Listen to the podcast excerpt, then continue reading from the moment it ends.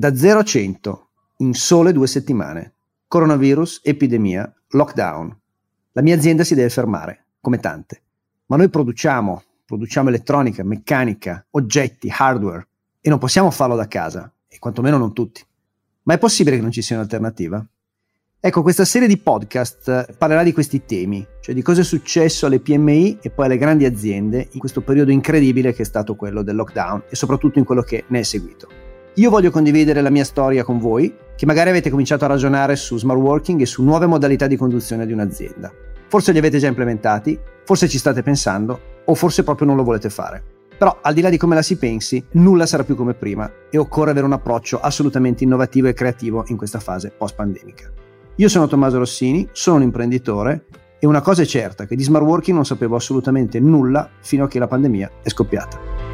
Redesign Work. Dallo smart working di emergenza al modello ibrido.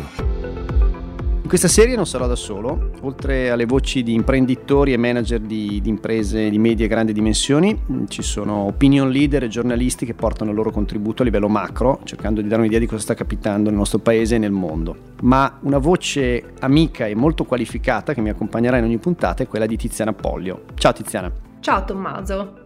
Tiziana è una abilissima consulente aziendale e in questa veste ha, l'ho conosciuta e mi ha seguito nella trasformazione smart della mia azienda, RTA. Tiziana, ci presenti il tuo background? Volentieri. Io ho lavorato per oltre vent'anni in grandi multinazionali nell'ambito della comunicazione e del marketing, ma anche del cambiamento organizzativo. Eh, ho lavorato in Vodafone, in Nokia, in Microsoft, con la fondazione Cariplo, insomma con realtà molto complesse che hanno in comune però un, un, punto importante, cioè l'attenzione alla digitalizzazione e l'attenzione a creare un nuovo futuro sia per gli altri che per se stesse.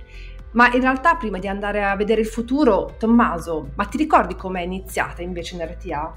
E chi se lo dimentica? Io ricordo molto bene che domenica 22 marzo 2020 mi sono trovato eh, all'ora del caffè con il mio socio Andrea Marinone eh, in azienda a decidere se, se chiudere, mm, come, come, molti stavano facendo, oppure se provare a tenere aperto organizzandosi in qualche modo. Allora abbiamo fatto come ogni tanto facciamo la nostra riunione camminante, abbiamo camminato intorno all'azienda, abbiamo fatto un po' di giri e ci siamo detti proviamo.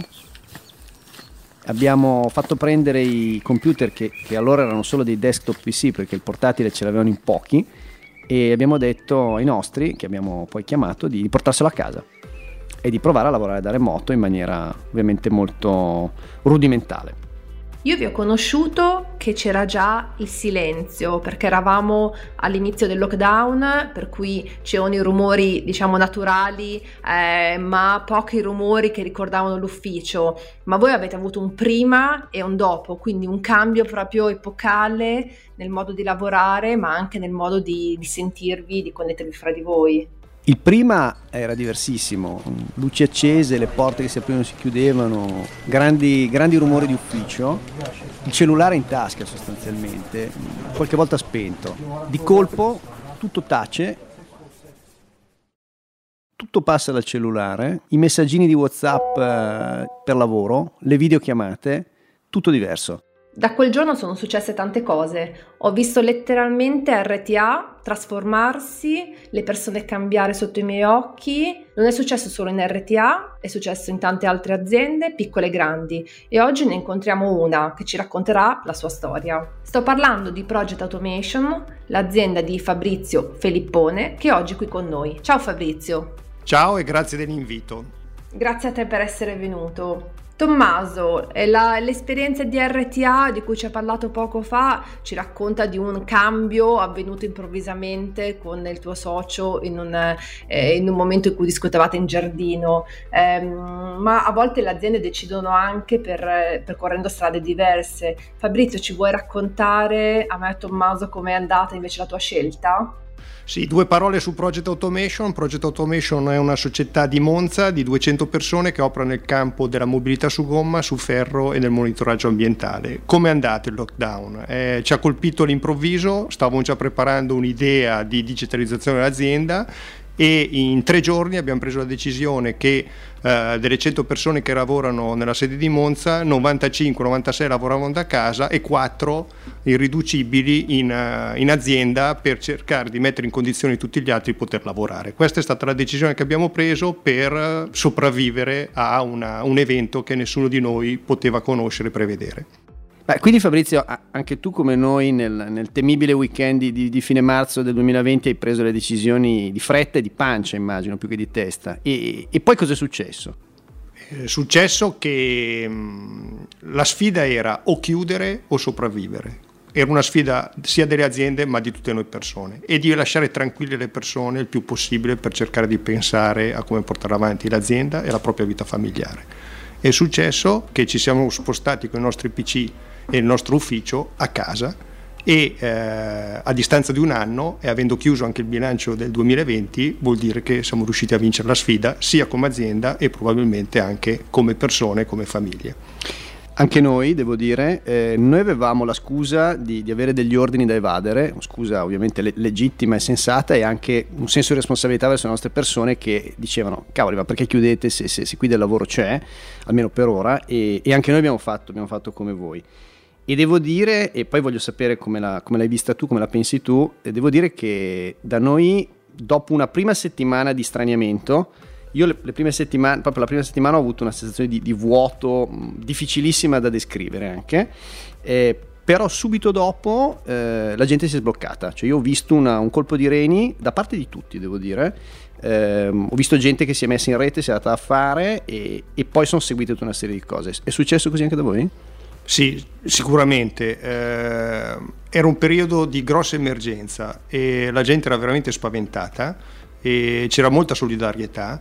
Tutti si sono riboccati le maniche e hanno consentito di evadere gli ordini, di fatturare, di andare avanti e questo è stato un elemento di grossa soddisfazione per tutti noi perché abbiamo dimostrato che la capacità italiana di sapersi poi organizzare in qualsiasi condizione e qualsiasi, con qualsiasi evenienza.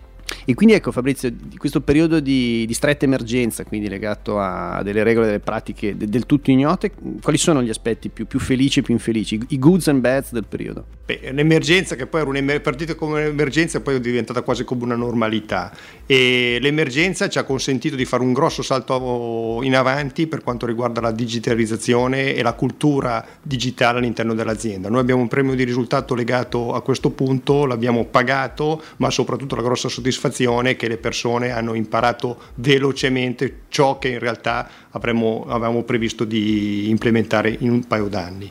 La parte negativa che è mancato un po' la, la, vicinanza delle persone e questa vicinanza soprattutto l'ultimo periodo e anche perché diciamo così il lockdown è durato tanto ha portato un po' di tensione a volte tra le persone che credo che la macchinetta del caffè queste tensioni non sarebbero emerse. Visto che nomini la macchinetta del caffè mi viene in mente quando io, e devo dire anche su, su consiglio di Tiziana, eh, mi sono inventato i caffè virtuali, cioè ho, fatto, ho diviso l'azienda, in, o meglio, insomma, le persone che erano in smart, cioè una, una trentina da noi, eh, li ho divisi in gruppi da quattro, ho fatto dei gruppi di WhatsApp chiamandoli caffè con il CEO e li ho messi in agenda, cioè regolarmente li, li sentivo anche solo per sentire come andavano e, e mi ricordo che questa cosa aveva funzionato, aveva, aveva, funzionato, aveva aiutato un pochino a chiudere le distanze che, e condivido quello che dici, è stato il tema, cioè l'idea, al di là del fatto che la gente lavorasse, che fosse produttiva, che si impegnasse, poi questo lo vediamo magari dopo, insomma, il grande tema della, della, della scoperta della produttività da remoto, però il tema era eh, che non si vedevano e che non erano abituati e quindi questa cosa sicuramente è stata critica. Fabrizio, sono curiosa di chiederti una cosa, visto che apparentemente da quello che ci stiamo dicendo tutto ha funzionato nonostante i disagi bene, come mai non l'avevi fatto prima la decisione di introdurre lo smart working in azienda? E che cosa, e se è scattato qualcosa secondo te a seguito di un'introduzione un po' forzata, ma che oggi forse può diventare una situazione un po' più stabile? Ma prima che cosa, che cosa ti frenava dal, da pensarlo? Beh, eh, l'hai detto una, questa è stata una, una, un'azione forzata. Prima cosa mi fermava? Un po' la paura del nuovo, qualche pregiudizio. Credo che questo cambiamento organizzativo faccia paura un po' a tutti. E, e quindi uno cerca sempre di andare tra virgolette coi piedi di piombo. Eh, quei piedi di piombo in questo periodo non era permesso e quindi gioco forza l'abbiamo implementato. Ma secondo te è stato più, come dire, un pregiudizio diffuso che quindi a livello di azienda eh, c'era un sentimento di tutto funziona bene, quindi insomma solo quando siete stati costretti avete deciso di cambiare eh, e oggi quanto è cambiato questo pregiudizio, se c'è ancora o magari invece non c'è proprio più? Beh, era una, più che un, pre, sì, un pregiudizio, poi potrei dire un mio pregiudizio, perché poi alla fine l'imprenditore influenza molto l'organizzazione, nel bene e nel male era una, un'abitudine di un modello organizzativo sperimentato negli anni che ha funzionato negli anni. Oggi come oggi eh, il Covid ci ha dato la possibilità di sperimentare nuovi or- modelli organizzativi e adesso viene il difficile. Adesso la beta release del modello di smart working deve diventare uno strumento e una modalità organizzativa completamente diversa con regole diverse, non di emergenza ma di stabilità. Se posso aggiungere un punto sul tema pregiudizi, quello che, che sentivo io era mh, di sopravvalutare la produttività in sede, cioè dare per assodato che se le persone vengono fisicamente in un luogo e si adoperano per lavorare, per definizione sono produttive. Secondo me non è vero, o meglio, è vero sotto certe condizioni e questo pregiudizio per me è, per noi si è sciolto con sorpresa ecco devo dire perché era ben radicato in me questo pregiudizio ma si è, si è sciolto alla prova dei fatti e noi ci abbiamo messo due mesi, forse tre, a capire che con un mix dei, dei, due si potevano ottenere, ed è stato un pochino che il nostro slogan, il meglio del lavoro in presenza unito al meglio del lavoro da remoto. E, e io questa cosa la, la, credo moltissimo. Per quanto riguarda RTA, questa è la base vera di un modello organizzativo ibrido che eh, è partito è partito in maniera strutturata e strutturale, quindi forever per quel che mi riguarda, lo scorso primo di settembre con un vero e proprio contratto che ha normato eh, la presenza in sede, la presenza da remoto e una serie di, di, di regole condivise. Ecco, da voi Fabrizio, eh, la parte, tu parlavi di, di beta test, ecco, ma mh, mm, la parte strutturale, insomma, di messa, messa a terra di questo modello organizzativo, quando è arrivata, come è arrivata e a che punto siete adesso? Dal primo settembre partiremo quattro mesi con non più fase sperimentale ma una fase semi-definitiva. Uh, riteniamo all'interno della, dell'azienda che non tutti i lavori possono essere uh, infatti smart working e ci stiamo dando delle regole. Uh, regole che voglio subito dire due cose. Uno, il pregiudizio non era tanto sulla paura che se le persone non, non, sono in azienda non lavorano. Il pregiudizio mio personale è come radicare il senso di appartenenza nei confronti dell'azienda anche se la persona lavora a casa. E questo è un mio punto focale anche per il futuro. E dico già da subito che i capi avranno l'incentivo anche sull'aumentare il senso di appartenenza con le persone in smart working perché altrimenti si creano solo dei libri professionisti e questo lo voglio evitare. E poi bisogna dare delle regole perché con le forme ibride eh, c'è il diritto alla disconnessione, ma deve esserci anche il diritto alla connessione, il dovere alla connessione in certi periodi, perché altrimenti si rischia di non trovarsi mai e diventa molto dispersivo però eh, il futuro fondamentalmente è questo, cioè verso modelli ibridi calati in funzione dell'attività che il singolo ufficio fa.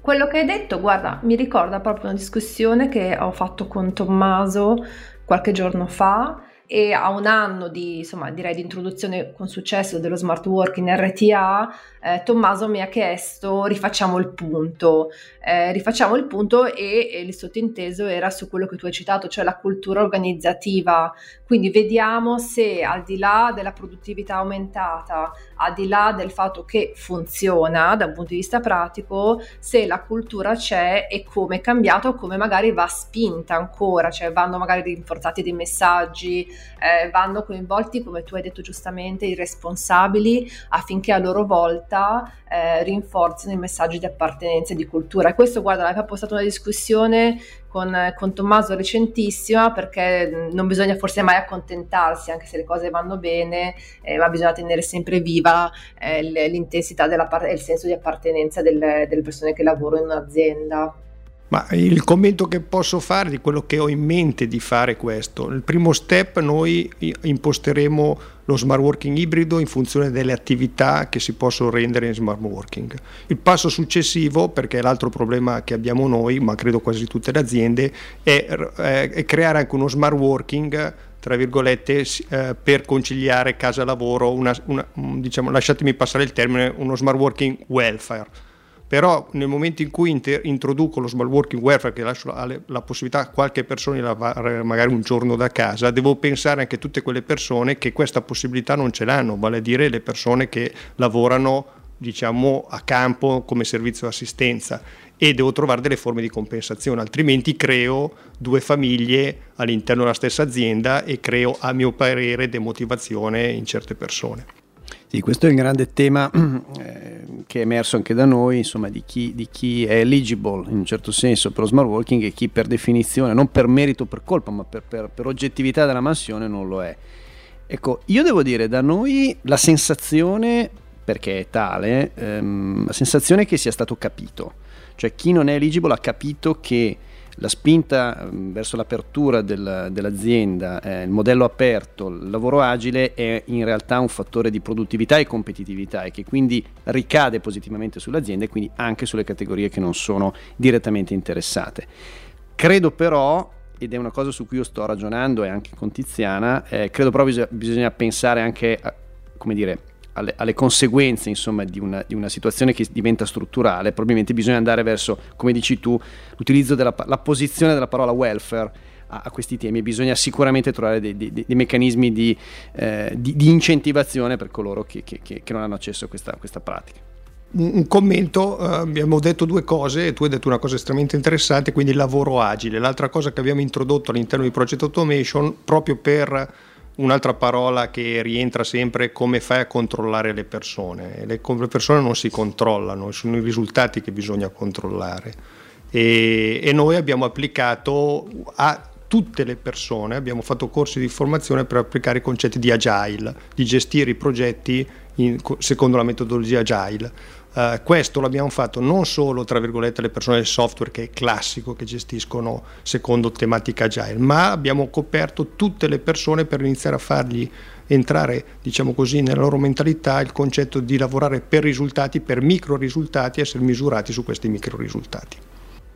Certo Fabrizio che qui nessuno dei due ha parlato di produttività, che secondo me è un po' curioso ma mi fa pensare che entrambi diamo per buono, diamo per scontato che la produttività percepita e poi totale, mettendo dentro tutti i fattori del lavoro, è cresciuta nell'ultimo anno e mezzo. Tu come, come la vedi questa variabile declinata sul modello organizzativo a attendere della tua azienda?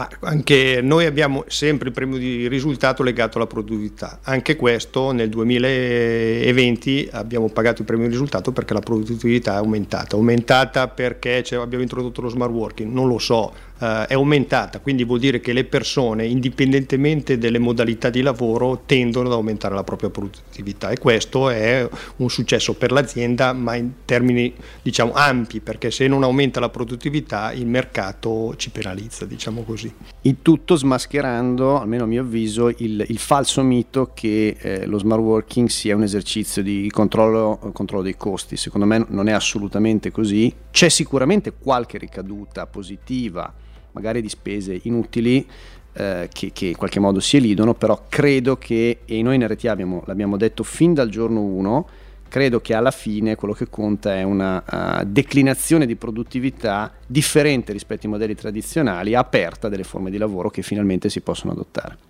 Io credo che cambiare l'organizzazione, introdurre i concetti di smart working sia un'attività estremamente interessante per chi fa il nostro lavoro, che gestisce le aziende.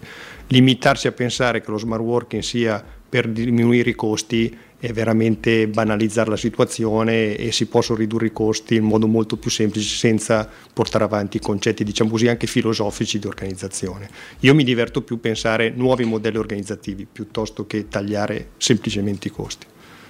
Devo dire che questa, questa risposta è bellissima perché nel, diciamo, in, questi, in questi anni, occupandomi di trasformazione delle aziende verso aziende più smart, eh, ho spesso incontrato grandi aziende, grandi aziende multinazionali eh, che fino a ieri forse sembravano le uniche che potessero accedere a questi tipi di cambiamenti Invece la scoperta e il lavorare insieme con, con Tommaso in RTA, ma anche adesso questa conversazione con te Fabrizio, mi fa capire che il mondo delle PMI ha un'agilità intrinseca tale per cui eh, può prendere delle decisioni anche mettendo poi diciamo um, il punto e l'attenzione su tanti aspetti diversi perché avete parlato di produttività, avete parlato di cultura, avete parlato di welfare, di attenzione alle persone, cioè alla fine non è una questione di grande azienda o di piccola azienda o di tante risorse o di poche risorse, ma è più che altro penso una questione di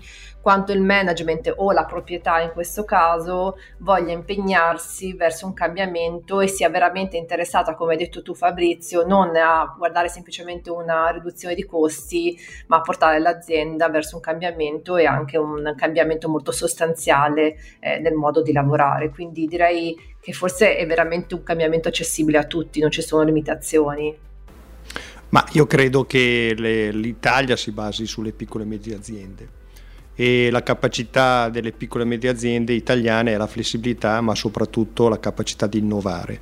Io credo che bisogna le- uscire dal concetto che l'innovazione sia solo tecnologica. Abbiamo dimostrato che ci può essere anche innovazione organizzativa e lo smart working è un'innovazione organizzativa le piccole e medie aziende italiane sono sicuro che colgono questa occasione per migliorare pro- i propri risultati e le proprie performance. Fabrizio, facciamo un tentativo di, di, sintesi su delle parole chiave. Scegli tu quante sul, sul, modello ibrido, anche pensando a chi magari ci ascolta e lo vuole implementare e non l'ha ancora fatto. Ma io provo a dare tre concetti, vediamo se riesco a rendere l'idea. Innanzitutto, la prima parola chiave che mi viene in mente è questa, le persone di un'organizzazione che lavora in un modo ibrido in smart working devono essere generose.